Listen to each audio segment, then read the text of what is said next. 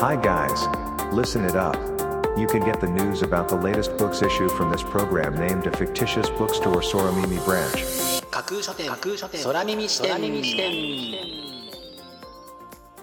いらっしゃいませまだ売ってない本しか紹介しない架空書店空耳視点へようこそ架空書店空耳視点とは聞く立ち読みといった感じでお送りしているプログラムトークをしているのは私架空書店の店主で Twitter のフォロワーさんからはマスターと呼ばれています。読書の目を休めてはたまた読書しながらもちろんそれ以外のさまざまなシーンで架空書店空耳視点をぜひお楽しみください。ここで取り上げた本にどんな本かな読んでみたいなという気持ちが浮かんだらあなたのスマホやタブレットパソコンから Twitter やブログで展開しています。架空書店にぜひアクセスしてみてくださいね。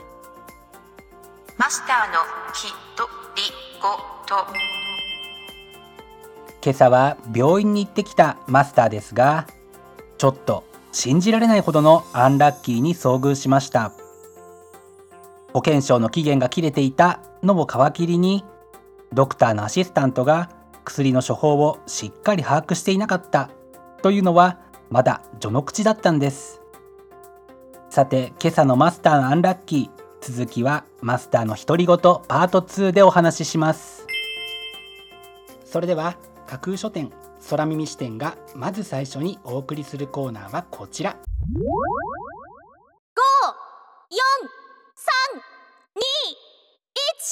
架空書店アクセスランキングワイド版架空書店が毎日発表している前日のアクセスランキング。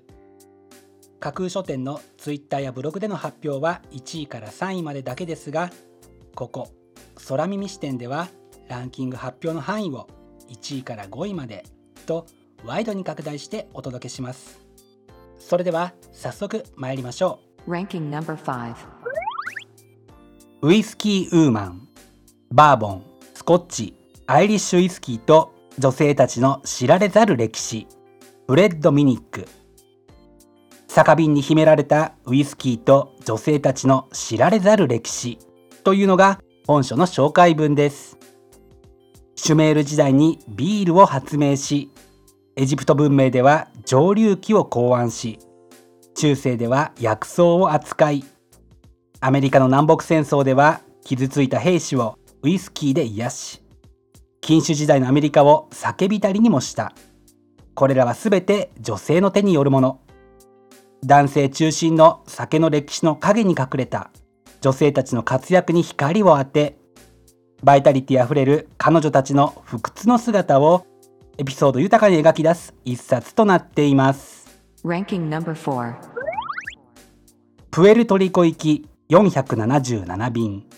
ジュリー・クラーク暴力的な夫からの失踪に失敗した主人公は見知らぬ女性と身分を交換するがというのが本書の帯に書かれたコピーです。夫から逃げたい一心で空港で話しかけられた見知らぬ女性に飛行機のチケットと身分の交換を提案する主人公。しかし主人公が乗るはずだった飛行機がフロリダで墜落し彼女は死亡したことになってしまう。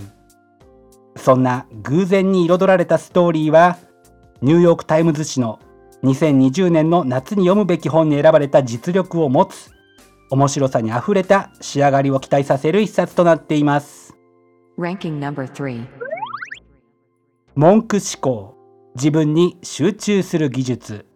J・ シェティ人生を変えるクリアな思考法。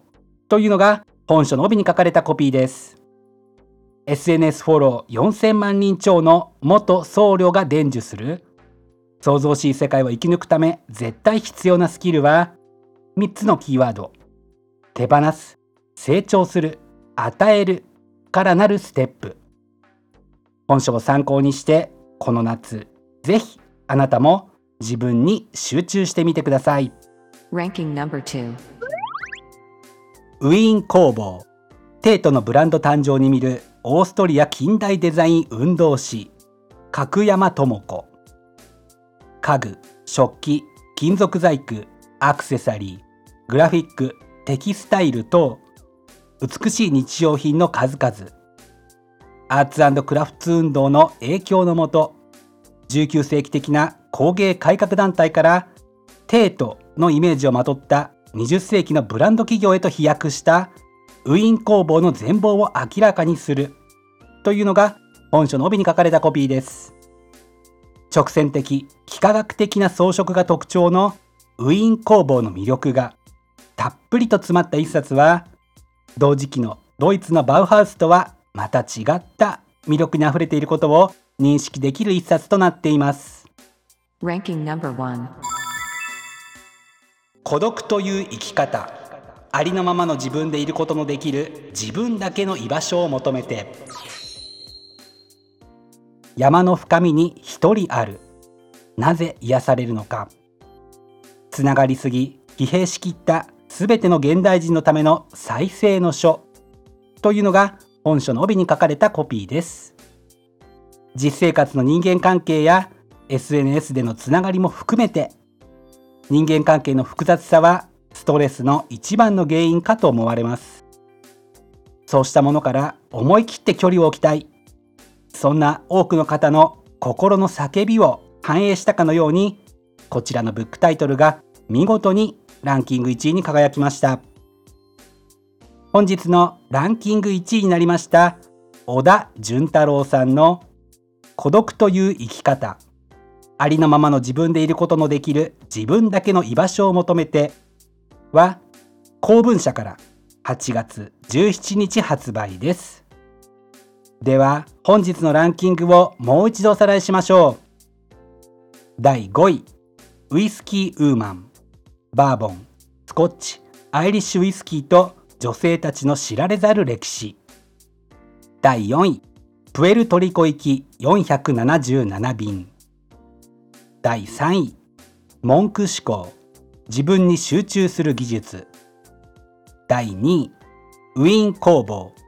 テートのブランド誕生に見る。オーストリア近代デザイン運動史。そして第1位は孤独という生き方。ありのままの自分でいることのできる。自分だけの居場所を求めて。という結果でした。各ブックタイトルの詳細は架空書店のツイッターやブログでチェックしてくださいね。もうすぐ発売になる。というワクワク。発売日当日欲しかった本が手にできる。という喜び。ぜひご予約はお早めに。以上架空書店アクセスランキングワイド版でした。各種連空耳視点お送りしています。架空書店空耳視点続いてのコーナーは架空書店のマスターが選ぶ今日の一冊。このコーナーではランキングにこそ入らなかった本や架空書店でのご紹介のセレクトから漏れてしまった本発売日より前に発売されてしまって架空書店の掲げるコンセプトまだ売ってない本しか紹介しないに合わず泣く泣くご紹介できなかった本についてお話ししていきます。本日架空書店のマスターが選んだ本はこちら。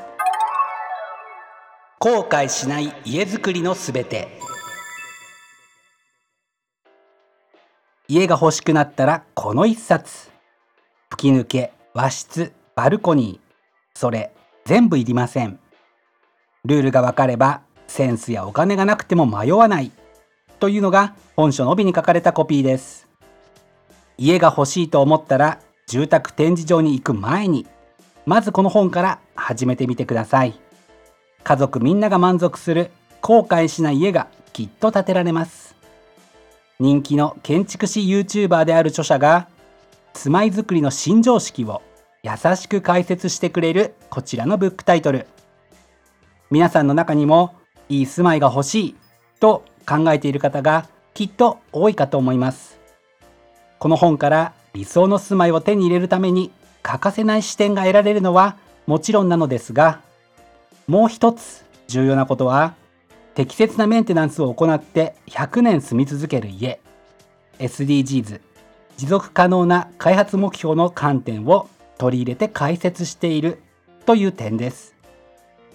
決して安からない買い物である住まいについてしっかりと理想を叶えつつも地球にも優しい視点も忘れずに取り入れて考えていきたい。そんな思いから本日の一冊に選んでみました。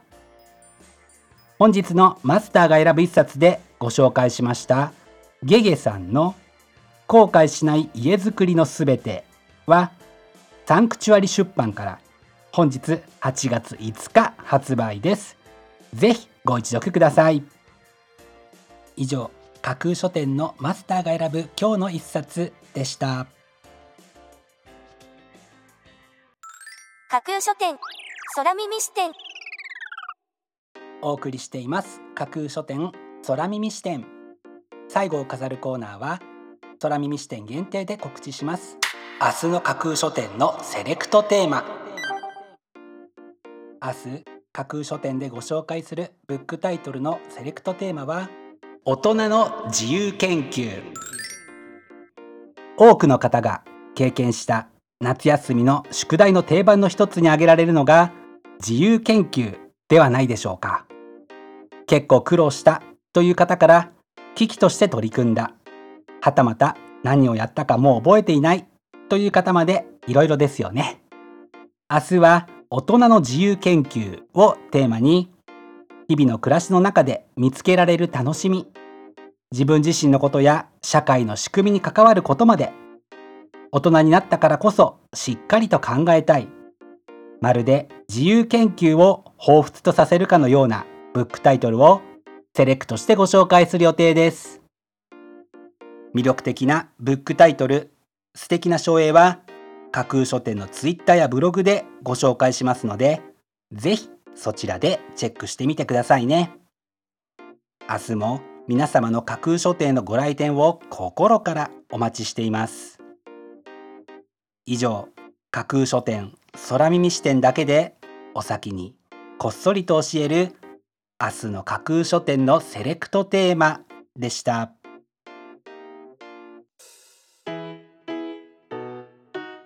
架空書店空耳視点。マスターのきとりごと。パート2今朝マスターが病院で見舞われたアンラッキーの続き。診察が終わり病院を出たらマスターの車の前に救急車が止まっていて車が出せません。仕方ないなと思って病院の売店に飲み物を買いに行ったらレジが故障中で買い物ができない。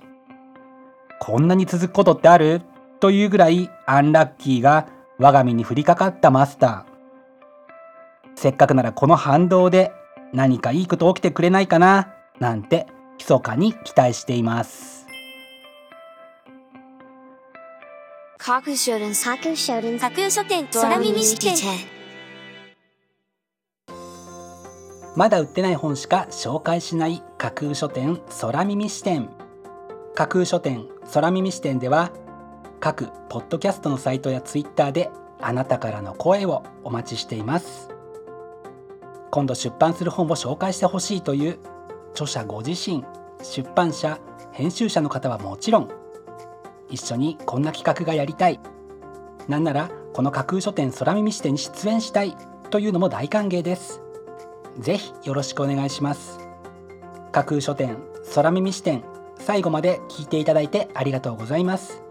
楽しい読書の時間をお過ごしください。本日はここまでです。またお耳にかかります。ごきげんよう。